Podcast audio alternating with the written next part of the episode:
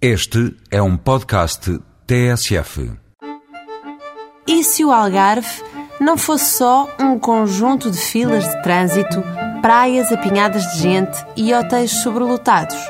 E se o Algarve fosse um retiro espiritual no meio da natureza? Em Tavira há um lugar onde, até em época alta, o Algarve é assim. Chama-se Forte de São João da Barra e tem 300 anos. Fica na ponta leste de Cabanas, junto a Tavira, e há pouco mais de um ano que se converteu ao turismo, mais propriamente ao turismo de natureza. As razões para esta definição são várias.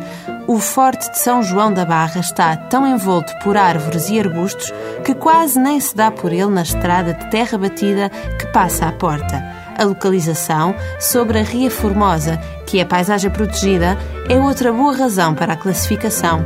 A praia está a dois passos, pelo que não faz falta pegar no carro para gozar dos prazeres estivais do Algarve. E as atividades naturais que o Forte de São João da Barra oferece são várias: passeios pedestres, de barco, de canoa, a cavalo e pesca noturna tradicional. Dentro do forte, o contacto com a natureza continua. Há ninhos de popas nas paredes do velho forte e um relevado para usar, ao sol ou à sombra, mesmo em frente à casa do governador.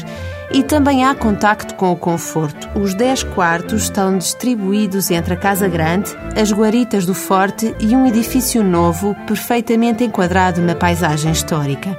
O pequeno almoço é servido num dos baluartes da fortaleza com vista privilegiada sobre o mar e a piscina fica noutro dos quatro espigões deste forte de quatro pontas.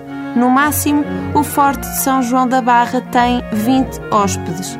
E esta é mais uma razão para acreditar no retiro espiritual que o Algarve pode ser.